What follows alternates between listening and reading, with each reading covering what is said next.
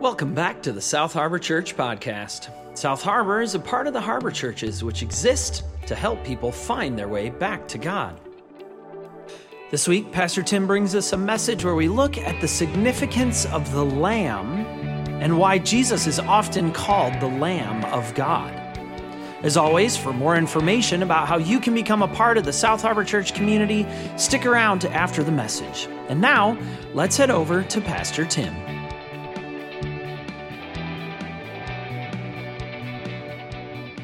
Bible. Uh, would you please join me in turning to Genesis, chapter 22? No? We've been in Matthew uh, for uh, 13 months, something like that, 13 months. Um, and you're probably thinking, why are we in Genesis? We're going to do Genesis. We'll, we'll, we're going to cover all the Genesis stuff. Um, but we're going to start this morning in Genesis. What I want to what I want to do this morning with you all, for those who have, been, who have been with us in the Matthew series, we've noticed something, haven't we? Matthew really is intentional in helping us see that the whole story that he's been telling about the life of Jesus, the whole thing has been driving to the cross and the empty tomb. The stories we're going to look at this week and next week. Um, the whole thing, Matthew's trying to help us see, like it, it's like a giant funnel, and it's all moving towards that moment. Uh, if we miss this moment of the death and resurrection of Christ, we miss the story. However, um, it's bigger than that, actually. It's not just that Matthew's whole story has been driving towards the cross and the empty tomb. Uh, what I want to show you this morning is that the whole story, the whole biblical story, has been driving towards the cross and the empty tomb. Uh, in fact, there are things in your text that if you read them fast, or if you think that the Bible is just a, a bunch of disconnected stories, uh, it is possible to miss some of the most, what I consider to be some of the most powerful things in the scriptures. So, what I want to do this morning, uh, in the little bit of time we have, is I want to walk through uh, that with you. And um, if you've been here for a while, I'm hoping some of this stuff, there may be some cobwebs on it, but some of this stuff will feel familiar because we've talked, we've, if, if there's any passages that I love to teach, it's this story. Um, and so we've looked at it in the past a little bit. And so um, hopefully some cobwebs come off. If you're new with us, something you need to know about us. Um, one thing that South Harbor holds pretty dearly to us is that we believe when God said that we are to love God with all of our heart, soul, strength, and mind, the way we love God with our minds is with our brains. The brain is here for thinking. And so we actually believe that um, it's important often to engage our brains and to wrestle with what does this mean? How do we, what, like, what is the story that's unfolding here? So I tell you that. If you're new with us, we got a lot to cover and uh, stuff I'm quite excited about. Uh, in fact, uh, I want to show you how a lot of the pieces we've been looking at over the last few months have come together uh, in, this, in this moment. So um, we've seen how the individual moments, all those individual moments that, uh, especially the last week of Jesus' life, We've seen how Jesus is confronting a corrupt religious system uh, run by those priests, those Sadducees. We've seen how Jesus is, in many ways, making a statement against the Roman Empire who has brought their troops into their ground. He's making a statement. We've heard the murmurs and the whispers of revolution that were moving throughout the crowds as Jesus enters into the city of Jerusalem for a celebration, a festival known as the Passover. We've explored that. Um, but what I want to show you is there's a whole other thread that's happening in this moment that uh, has been there the whole time. In fact, it's been there all the way since the beginning. So, with that, uh, I want to take you back to a time of a man named Abraham. You've heard of Abraham. Father Abraham had many sons, and many sons had Father Abraham. I am one of, yeah. Father Abraham, uh, he will become the father of all people, all Jewish people. However, in the story we're going to look at, Genesis 22, he's just a father. He's just a father. He and his wife have one biological child together, and then this story happens. Genesis 22. It's a, it can be a troubling story. Um, beginning in verse 1. Sometime later, God tested Abraham. He said to him, Abraham, here I am, he replied. Then God said, Take your son, your only son, whom you love, Isaac, and go to the region of Moriah. Sacrifice him there as a burnt offering on a mountain I will show you. Let me pause here. This is a difficult story. Okay, this is a difficult. We will explore this story in depth when we get to Genesis. I understand that um, this can be a really troubling story. If this is the first time you're in a church, this is a troubling story. Uh, and I actually think that it's misunderstood um, when we, uh, we, we need to do a deep dive. all that to say, we're going to leave the tension of why would God ask this of his, like, why would God, he doesn't ask him to carry it out, okay? So that's important to know, and we'll explore the story. Um, I'm going to leave that tension this morning, though. Um, what I want us to grab and try to look for is there is a problem in this text. Not a, just a theological or a philosophical problem of what kind of God is God. We'll, we'll explore that later. But there is another problem in the text, a problem that the, uh, the religious teachers of Jesus' day noticed this problem, and it bothered them. There's a problem in the text. It's a detail problem. Okay, so I want to see if I'm going to read you the rest of, read with you the rest of the story, and I want to see if you can find the detail problem in the story. It's a detail problem. Verse three. Early the next morning, Abraham got up and he loaded his donkey. He took with him two of his servants and his son Isaac. When he had cut enough wood for the burnt offering, he set out for the place God had told him about. On the third day, Abraham looked up and saw the place in the distance. He said to his servants, Stay here with the donkey while I go, while I and the boy go over there. We will worship, and then we will come back to you. Abraham took the wood for the burnt offering and placed it on his son Isaac, and he himself carried the fire and the knife. As the two of them went on together, Isaac spoke up and said to his, fa- his father Abraham, Father, yes, my son, Abraham replied. The fire and the wood are here, Isaac said, but, but where's the lamb for the burnt offering? Abraham answered, God himself will provide the lamb for the burnt offering, my son. And the two of them went on together. When they reached the place God had told them about, Abraham built an altar there and arranged the wood on it. He bound his son Isaac and he laid him on the altar on top of the wood. Then he reached out his hand and he took the knife to slay his son. But the angel of the Lord called, called out to him from heaven, Abraham, Abraham. Here I am, he replied. Don't lay a hand on the boy, he said. Do not do anything to him. Now I know that you fear God because you have not withheld from me your son, your only son. Abraham looked up, and there in the thicket he saw a ram caught by its horns. He went over and he took the ram and he sacrificed it as a burnt offering instead of his son. So Abraham called the place the Lord will provide, and to this day it is said, On the mountain of the Lord it will be provided. That's the story. Now, again, there's theological problems you probably have. If you were with us, by the way, uh, if you were with us when we talked about Gehenna, remember the valley of Hinnom, um, the word that the Bible translates hell? Um, that's all connected to this story. So, this child sacrifice, we'll get there later. Um, but let's leave the philosophical, theological problem for now. Uh, what other problem do you see? Is there any detail problem you see in the story that's like, that doesn't make any sense? Or that's wrong? Or that, like, any detail? Isaac asked his dad in verse 7, The fire and the wood are here, Isaac said, but where is the lamb for the burnt offering? Isaac asked Abraham, Dad, where's the lamb? Where, where's the lamb for the offering? And then we read, here's the detail problem. Abraham says God will, God will provide the lamb, but when all is said and done, what do they find in the, in the bush? A ram. Not a lamb, a ram. And then they sacrifice the ram. But, but Abraham said God will provide a lamb, but it's not a lamb, it's a ram. Uh, in fact, they're two totally different words. The word for lamb, as in where is the lamb, is the Hebrew word seh.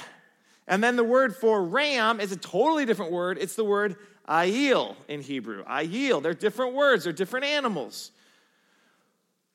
Where's the lamb? That's uh, Abraham said God will provide the lamb, but it's a ram that's caught in the thicket. This question for 2,000 years, from Abraham to Jesus, this question drove people bonkers. What? Where's the lamb? The story talks about a lamb. It's essentially like God essentially says, don't sacrifice a child Instead, sacrifice the lamb. But there's where's the lamb? It's a ram that ultimately gets sacrificed. Okay, that's story one. Um, Genesis 22 happens in a region known as what in the text? Moriah. So Genesis 22 happens in a region known as Moriah. Moriah is mentioned twice in your text, in your biblical text. Uh, it's mentioned here in Genesis 22, and then it's mentioned again later, about a thousand years later, in Second Chronicles 3, Verse 1, let me read you just the beginning of verse 1. Notice the detail we're told about Mount Moriah. Then Solomon, that's David's son Solomon, began to build the temple of the Lord in Jerusalem on Mount Moriah. Okay, that's a big detail. Uh, Solomon began to build the temple of the Lord in Jerusalem on Mount Moriah. So on Mount Moriah, this place that God ended child sacrifice. We're not, that's not what we're to do. That's not what God is going to ask of us.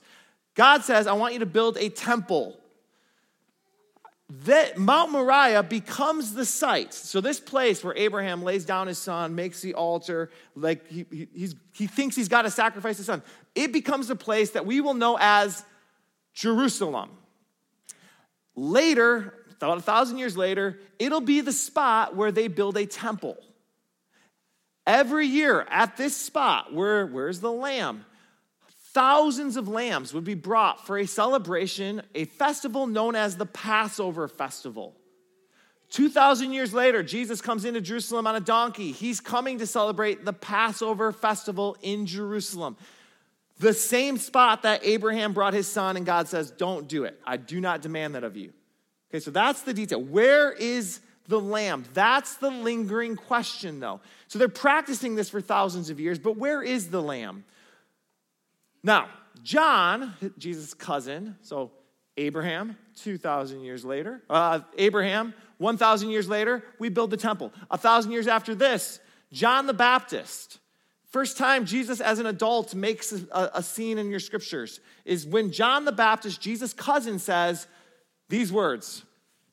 The next day, John saw Jesus coming toward him and said, Look, the Lamb of God who takes away the sins of the world, or the sin of the world. And then a little bit later, he says the next day, John was there again with two of his disciples. When he saw Jesus passing by, he said, Look, the Lamb of God. Now, that may not strike you as odd, right? That, that little detail. John, especially if you grew up in church, like, yeah, Jesus is the Lamb of God. You've heard this teaching, you know kind of some of this stuff. Like, but like, think about this if you're just part of John's like crew. And there, here comes a man, and, and all of a sudden you hear, he's there he is. He's the lamb. He's, it's kind of a weird thing to call an adult man, right? Like, would you want me to say, hey, look at you, lamb? Like, you wouldn't probably, like, what, what is John getting at here? What is John wanting us to see here? So, what I want to do is, I want to see, okay, we've got this story of Abraham and Isaac. We've got this story 2,000 years later of Jesus entering for the Passover. A little bit before that, a couple years before that, John calls Jesus a lamb. Jesus goes for a celebration where they're going to kill a bunch of lambs. What happens in between those stories? Uh, for 2,000 years, the question that lingered amongst the Jewish people is where is the lamb? Dad, where's the lamb? Isaac asked Abraham, where's the lamb? Now, story one Abraham and Isaac. Story number two, about 500 years later, we meet another man who has a very similar story. The stories are very, very similar. His name is Moses. Moses is commissioned by God to lead the Jewish people out of slavery in Egypt. It's a, it's a powerful story. There are 10 plagues, um, and the last of the 10 plagues is a plague known as the past, uh, the, a, it's going to be the killing of the firstborn son. But God says, I'll spare the son if you take a lamb and, and kill the lamb, put its blood on your doorpost, the angel of death will pass over the house. Complicated story. Um, but the angel of death will pass over. So they refer to this celebration as the Passover. It's where we get the name. It will pass over. They called it the Passover. And every year from that point on, you've got every family saying, we got to recreate this moment. We've got to celebrate the Passover festival. God is setting something up here. We have two stories that involve a son, a firstborn son, who gets passed over, and somehow it's the life of an animal that allows the, the death to pass over them. Two stories. Now, to the Jewish people, um, they wanted to make sure that they celebrated this moment every single year. They don't miss the significance of this particular Passover moment. This is when God set us free.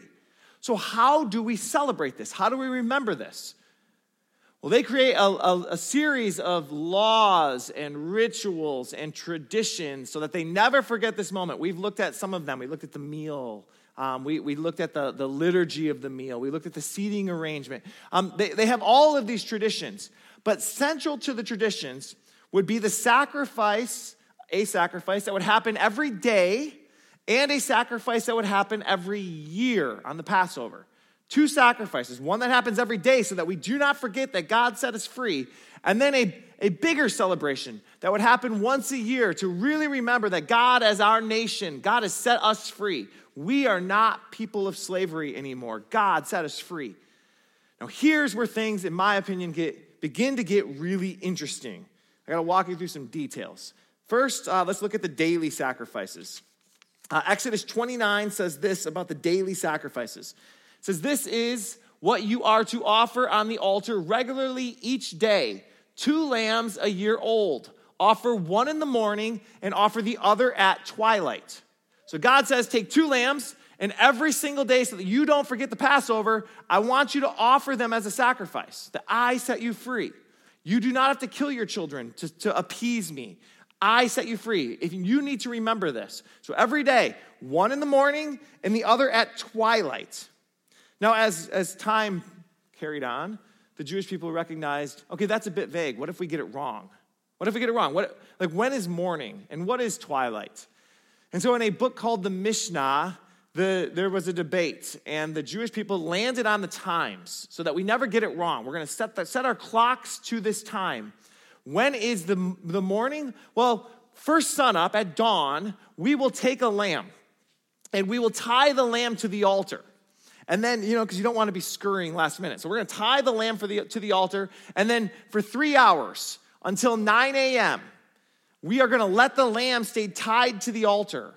At 9 a.m., a horn known as a shofar would be blown. This is my uh, baby version of a shofar. They're usually much bigger. See if I, have learned how to blow these. I've right into the mic. Or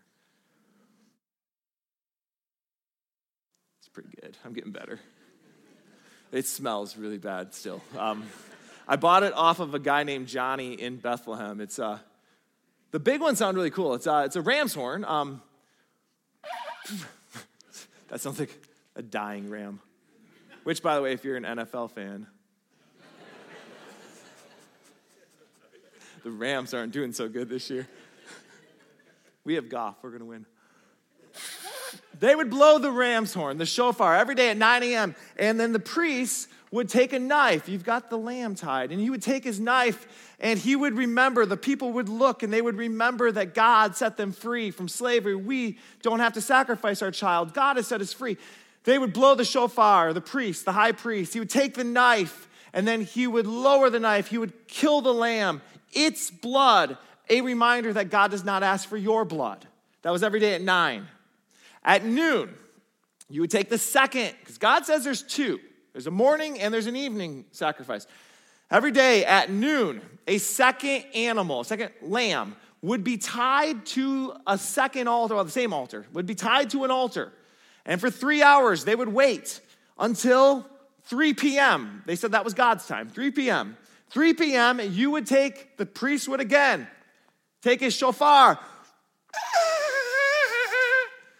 He'd blow the shofar. He would raise the knife and he would kill the second lamb. Its blood so that you, you can be reminded you don't have to. God does not demand a child from you. God does, your sons can live. This happened every single day. Um, there was a sacrifice twice a day in the very same spot where God said to Abraham, On this spot, God will provide. Where's the lamb? Well, they said, Well, every year we're going to do this as a way of remembering that God will provide the lamb every single year. For 2,000 years, the high priest would blow the shofar, raise the knife every single day. That's the daily sacrifice in Jerusalem. It's like a full time job, basically. If, if you're the high priest, this is what you do every single day. But there's also a yearly sacrifice. Once a year, we're going to do this, not just every day we need to remember. Just think about like the rituals you do every single day, just to be reminded that God loves you. God, lo- maybe you pray with your kids every morning. You say like, or pray with your kids every evening. You do something every day to remember that God loves you. But every Christmas, you're going to do something a little bit bigger. You're going to do something a little bit like you're going to go a little bit, uh, a little more pomp, a little more circumstance. This is a big deal because God set us free. And so every year on the Passover celebration, a day known as Passover, you and your family would pick your own lamb. Uh, it's not just enough that the, the priest takes a lamb and sacrifices a lamb twice a day. What they understood was this has to be personal. God set all of us free. This is personal. We all have been set free. So every family would take a lamb, and you would bring your lamb to be reminded that your son has been spared. Your family is still here because a lamb died. So you would take a lamb every single year as a family, and that would be your sacrifice, that your Passover lamb. When Jesus gathers his disciples at that table and he celebrates with his disciples the meal we know as the Last Supper or the Eucharist or communion, it's that meal. They're the family taking the lamb every single year. Now, according to the custom, the father would kill the lamb on behalf of his family. So it's the father's job. You kill the lamb on behalf of your family. Raising the question when is a boy a man? When, is a, when, when does a boy get to kill his first animal? When does a boy turn into a man? Now, that's a hard question in our culture. Um, when does a boy turn into a man? We don't have like a rite of passage in our world. Um, when does a boy turn into a man? Like when they're done playing beer pong or video game. I don't know. We don't have like an, we don't have a thing, right? Like, but they had a time where they said, this is the moment where a boy becomes a man. That day was 12. When you turned 12, if you were a Jewish boy, you, it was your job to take the lamb, and on behalf of your family, dad would kind of stand back and watch. And on behalf of your family, you would sacrifice the lamb. That was when you were 12. Now, every family took part in this. Uh, First century historian Josephus records that 256,500 lambs were killed every Passover. Somebody counted apparently, but 256,500 lambs every single Passover. It's a lot of lambs. Now, um, I'm Dutch. Okay, so if you're Dutch, you probably are thinking the same thing. Like every year we got to do this, and so if it's every year and I gotta I gotta take a lamb, I'm gonna I'm gonna go through my my sheep, and I'm gonna look for a lamb that's you know, not the prettiest lamb, not the best, healthiest lamb. Maybe, maybe a lamb that's like got, like walking, like you know, maybe an old lamb, uh, maybe a lamb that kind of, um, I don't know, it's got like a runny nose all the time and like pus coming out of his eyes. Like I'm gonna find that lamb and be like, here you go, God. Like uh, that's the Dutch in me because we'll keep that. We'll give that one to God. God said, no, no, you can't do that. Okay, you can't do that. God understands the human heart, and He says, you can't just come in and say, well, I, I, it's been a hard week. Here's my dying lamb. You, every year, you've got to give me your best. Now, if you can't afford a lamb, you can, there's other, there's alternative sacrifices. It's, this is not about the animal. Uh, if you're poor, you can offer the sacrifice of some birds. Everyone can, can find a bird. Um, you don't have to raise the bird. You can offer some birds. By the way, when Jesus' parents offer a sacrifice on behalf of their son, what do they, um, for the circumcision moment, remember what they offer? Doves, yeah. They're poor. They're poor. Um, but you don't have to, but if you can afford it, you're to offer a lamb. And it has to be the best, has to be, this is what Exodus 12 5 says. The animals you choose for the Passover must be year old males without defect. In other words, it has to be perfect, it has to be flawless. Okay? You following these details? Like, what are we talking about? Sacri- it's Christmas time. Why are you talking about this? Um, stay with me. Uh, the question then that would naturally come up is how do you know if it's a year old male that's perfect? Okay, I can, okay, we raise it, it's a year old. We can do that piece, but how do we know if it's perfect? How do you really know? How do you know that like it doesn't have like a like a bum leg of something? Like how do you know it's perfect? How do you know this lamb is perfect? The only way you would know is if you could inspect the lamb. You'd have to like watch the lamb and you'd have to look at the lamb. Exactly, they said. Exactly. You got to inspect your lamb. And so for four days, every family was required to have their lamb inspected to make sure the lamb you brought for a sacrifice was perfect. You would take your lamb or buy a lamb once you get to Jerusalem, but then the lamb has to be inspected. It has to be like certified, certified organic lamb. Um, you have to certify your lamb. Four days. Why four days? Exodus 12. The first Passover, they said it was four days. Tell the whole community of Israel that on the 10th day of, the, of this month, each man is to take a lamb for his family, one for each household. Take care of them until the 14th day of the month, when all the members of the community of Israel must slaughter them at twilight. So for four days, you're going to inspect your lamb. You're going to check its ears, you're going to check its eyes, you're going to check its tail. You got to make sure your lamb is perfect. God says, "Don't give me the like the last lamb. Give me your best. A year-old male perfect lamb without blemish." So for 4 days, that lamb gets inspected. Yeah, but how do you really know? How do you really know? You inspect the lamb, but how do you really know that uh, it, when it was a newborn, it didn't like scuff up its knee or something? How do you know that it's actually perfect? How do you know it's really, really perfect?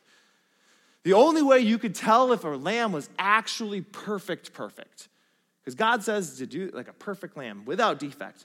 The only way you could do that is if you watch the lamb for 24 hours every single day. That's ridiculous. And so they said, well, that's what we'll do. God wants it perfect. We'll create a system in which we watch a set of lambs every day, all day.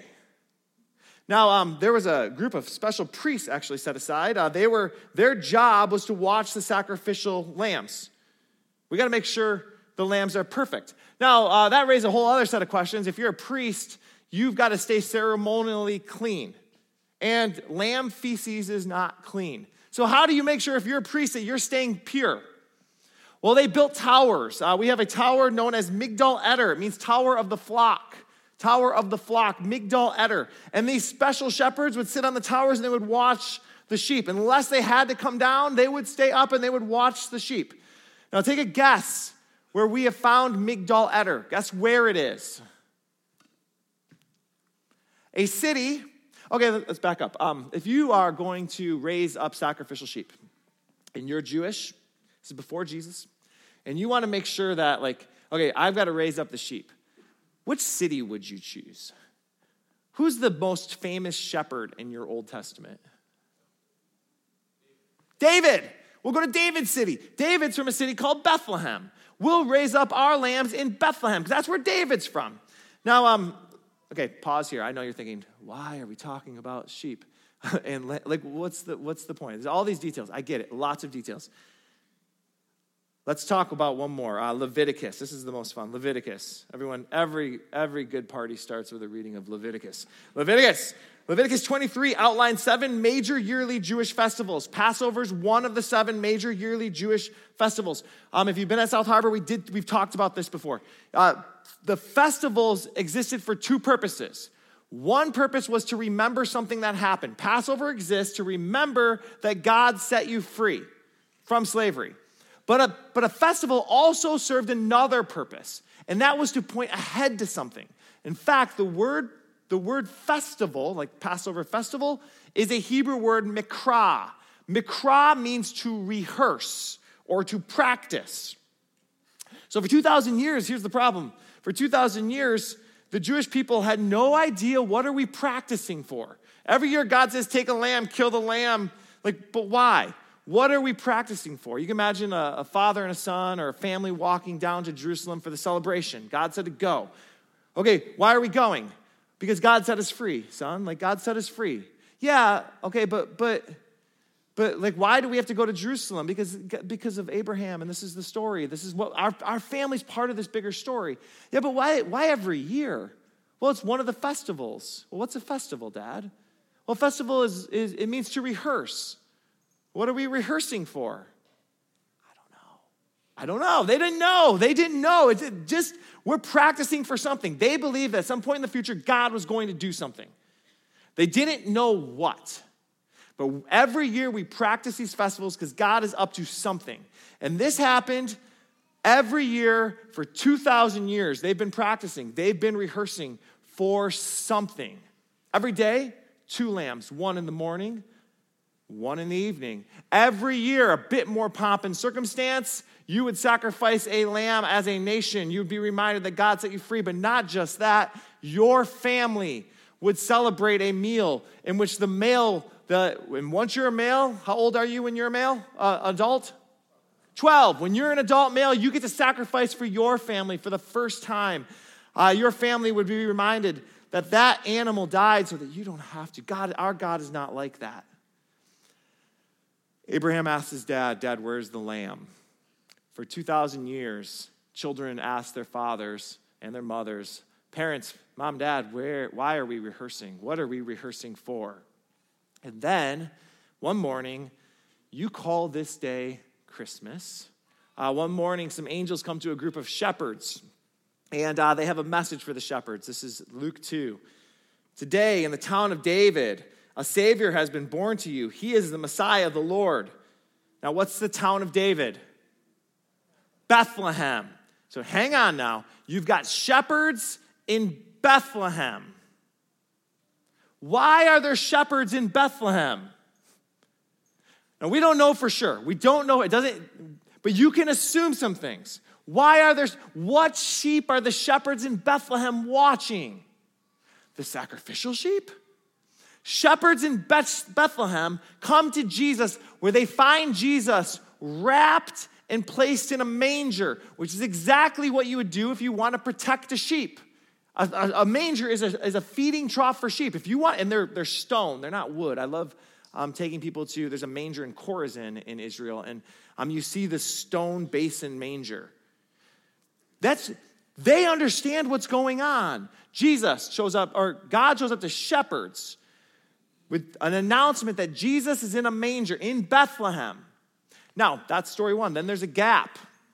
The next story we read about Jesus is when he's 12. Here's the, the detail we're told about him at 12. Luke 2. Every year, Jesus' parents went to Jerusalem for the festival of the Passover. When he was 12 years old, they went up to the festival according to the custom. Now, if Jesus is 12, what's the custom? This is the year I do it for my family. This is the year I sacrifice the lamb. That's the second thing we're told about Jesus. Then there's a gap. From 12 to 30, there's no details recorded about Jesus. All we're told is that he grew in wisdom and stature. But at 30, Jesus comes back on the scene, and the first thing that's announced over Jesus is by his cousin John. He sees him coming in a distance, and he says, He's a lamb. Here comes the Lamb of God who's coming to take away the sin of the world. So at birth, you have Jesus placed in a manger, wrapped like a lamb in a lamb's feeding trough with shepherds visiting him in Bethlehem. Then at 12, he participates in the, the festival. Then at the age of 30, John says, He's a lamb, He's our lamb. For thousands of years, boys, children would be asking their parents the question of uh, that Isaac asked Abraham, Dad, where's the lamb? And now we have an answer. Jesus becomes the lamb. But the second question, Dad, what are we rehearsing for? Palm Sunday, Jesus comes into town on a donkey. Um, here's where things get very, very interesting. He comes into town on a donkey for a festival known as the Passover festival. He's going to celebrate the festival with his, with his nation. We refer to this as Palm Sunday because they're cheering, Hosanna, save us. They're waving palm branches. We refer to that as Palm Sunday. Jewish people at the time of Jesus did not, did not refer to that day as Palm Sunday. You know what they called it? Lamb Selection Day. Why? Why is this Lamb Selection Day? Because Passover's coming. We have to choose our lamb, it has to be inspected. We've got to choose our lamb. So, as the crowds are waving their palm branches and saying, Hosanna, save us. Jesus cries. Why does Jesus cry? I don't think they fully realize it, but they're choosing their lamb. You'll be our lamb. If only you knew what will bring you peace, he says. Now that happens, I'll let you choose your lamb, and then you've got to inspect your lamb. What comes next in your text? There are four days of rigorous inspection. We work through, I think, three months worth of just the questions. First, the religious leaders come at Jesus. You, uh, who, where do you get your authority? How dare you? Then come the religious leaders. Then come Herod. He comes at Jesus. Then you've got the Roman governor himself. For four days, you've got inspection after inspection after inspection. Are you really this? Where do you get your authority? John the Baptist. Four days of inspection. And then Jesus is brought to a Roman governor named Pilate. Pilate says these words, uh, verse uh, Luke 23.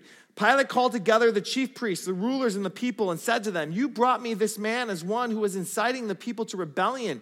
I have examined him in your presence, and I have found no basis for your charges against him.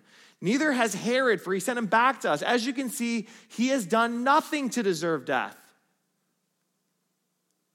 In other words, I inspected him. Four days you inspected him. I inspected him. He's perfect. There's no blemish. He's perfect. Now remember, central to the Passover celebration, there was a sacrifice of a lamb. Uh, every day, Twice a day, you would sacrifice two lambs. The first lamb at 9 a.m., the second lamb you would sacrifice, or you'd tie it at 9 a.m., or you'd kill it at 9 a.m., the second lamb at 3 p.m. every day. But every year on Passover, you do it with a bit more pomp and circumstance. Two lambs as a nation, still, one in the morning, one in the evening, one lamb every family. Jesus is arrested. He's tried. There's a, a legal trial. We looked at this last week. It's an illegal trial. Um, that's where we left off our story. Read Matthew 27 in detail. It, it's heart wrenching stuff. I'll spare you the details uh, for now. Um, but after his trial, Jesus is brought out to the crowds. Four days earlier, the crowd said, Hosanna, you're our lamb, Jesus. You'll be the lamb, whether they realize they're saying it or not. They choose their lamb four days earlier. He's inspected for four days. He's perfect, Pilate says. He's perfect. He's per- I find no fault in him. That's the exact words. I find no fault. He's perfect. Jesus is then bound to a cross. Uh, when does this happen? Luke tells us this happens at dawn.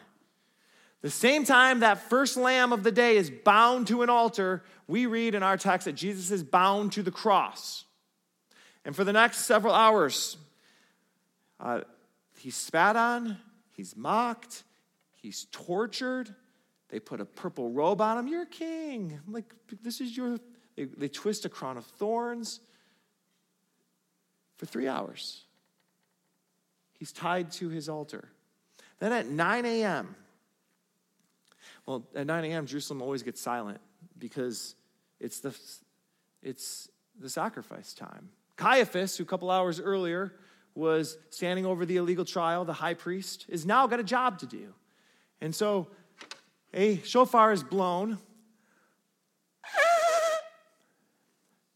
a knife is raised, and that lamb that's been tied to that altar is killed. It's blood so that you can be reminded that your life is spared. At that exact moment, according to our scriptures, Mark 15 says this It was nine in the morning when they crucified him. As the shofar is blown and as the knife is raised, you have Tell me they didn't get the picture. 2,000 years, uh, sons would ask their, their, dads the question Isaac would ask Abraham uh, Where's the lamb? Dad, what are we rehearsing for? At noon, uh, we read in our text that, that uh, the noon of, this, of Christ's death, it gets dark. It's almost uh, like God Himself, the Father Himself, cannot look at it. Um, we read that the temple tears from top to bottom. That's a symbol of mourning in Jewish culture. You rip your shirt from neck to navel as a way of saying, This is my heart breaking. You have this heartbreaking image of God the Father saying, I can't even see. This is my boy. That's at noon. Also at noon, a second lamb is brought to set, that altar, tied to the altar. And for three hours, we have Jesus uh, on the cross. Like he's calling out Elijah. They're, they're mocking him still. He's praying Psalm 22. Read Psalm 22. It's a powerful prayer. And that goes for three hours. And then at 3 p.m., shofar blows. Another knife is raised, and the second lamb is killed. And at 3 p.m., at the exact moment the nation is quiet for the sacrifice, Christ cries out in a loud voice, Matthew tells us, and gives up his spirit. He dies. And in that moment, we read that it's a Roman guard who looks at what is happening and he says, Surely he must be the Son of God. 2,000 years earlier, a boy asked his dad on the exact same location, Where's the lamb? For 2,000 years, the question that walked with the people every year as they walked to Jerusalem is why are we rehearsing? What are we practicing for? Why all the blood? Why all the lambs? Why all the practicing? What are we practicing for? All of it has been pointing to this. Two final thoughts, real quick. First, final thought. Um, when Jesus cries out, so uh, Matthew tells us that Jesus cries out and then he gives up his spirit. Um, John, who was the only disciple that followed Jesus to the cross, tell us what he, tells us what he cries. John says that the words that come out of Christ's mouth are, It is finished an important question that we all have to wrestle with is when Jesus cries out, It is finished, do you believe him? can you actually trust that Jesus bore the punishment for all the guilt and all the sin? Do you actually believe him? The followers of Baal would cut themselves because they were trying to get God's attention. Do you believe that you've got God's attention? You're forgiven. All of the, on the cross, your shame, your doubt, your disbelief, your disobedience, your rebellion, the thing you did in college that you're still embarrassed about, the thing um, you said to your spouse that you can't believe the words came out of your mouth, the lie that you've been hiding that nobody knows about, all of it on the cross, Christ says, It is finished. Do you believe that? Uh, a God who can weave history together to tell this beautiful story can weave all of the broken bits of our history together. Last final thought. Uh, uh, this one about Christmas. Um, I find it really powerful. I told you this as I've been putting this whole series together that Christmas on Easter will be interesting. Like we'll be talking about death on the day before we talk about life, um, or the Sunday before. Uh, it's an interesting. It's interesting, um, and I found this whole uh, particular series to be helpful to me as I sing the songs. "Oh come, oh come, Emmanuel," and like as we sing these Christmas songs, "Away in the Manger." I find it really powerful that my brain has been thinking about the sacrifice of Christ and the resurrection of Jesus. Like that that's. Um, you've heard me say this if you've been here for a while that uh, I personally like pretty Christmases. I like lights. Um, I like. I, I, try to go National Lampoons on. You know, like the, we do the lights. We want the, the Christmas tree, a real Christmas tree. I like my Christmases pretty and shiny. I do.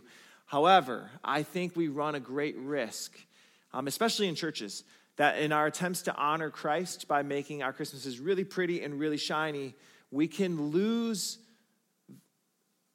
the weight of the whole thing.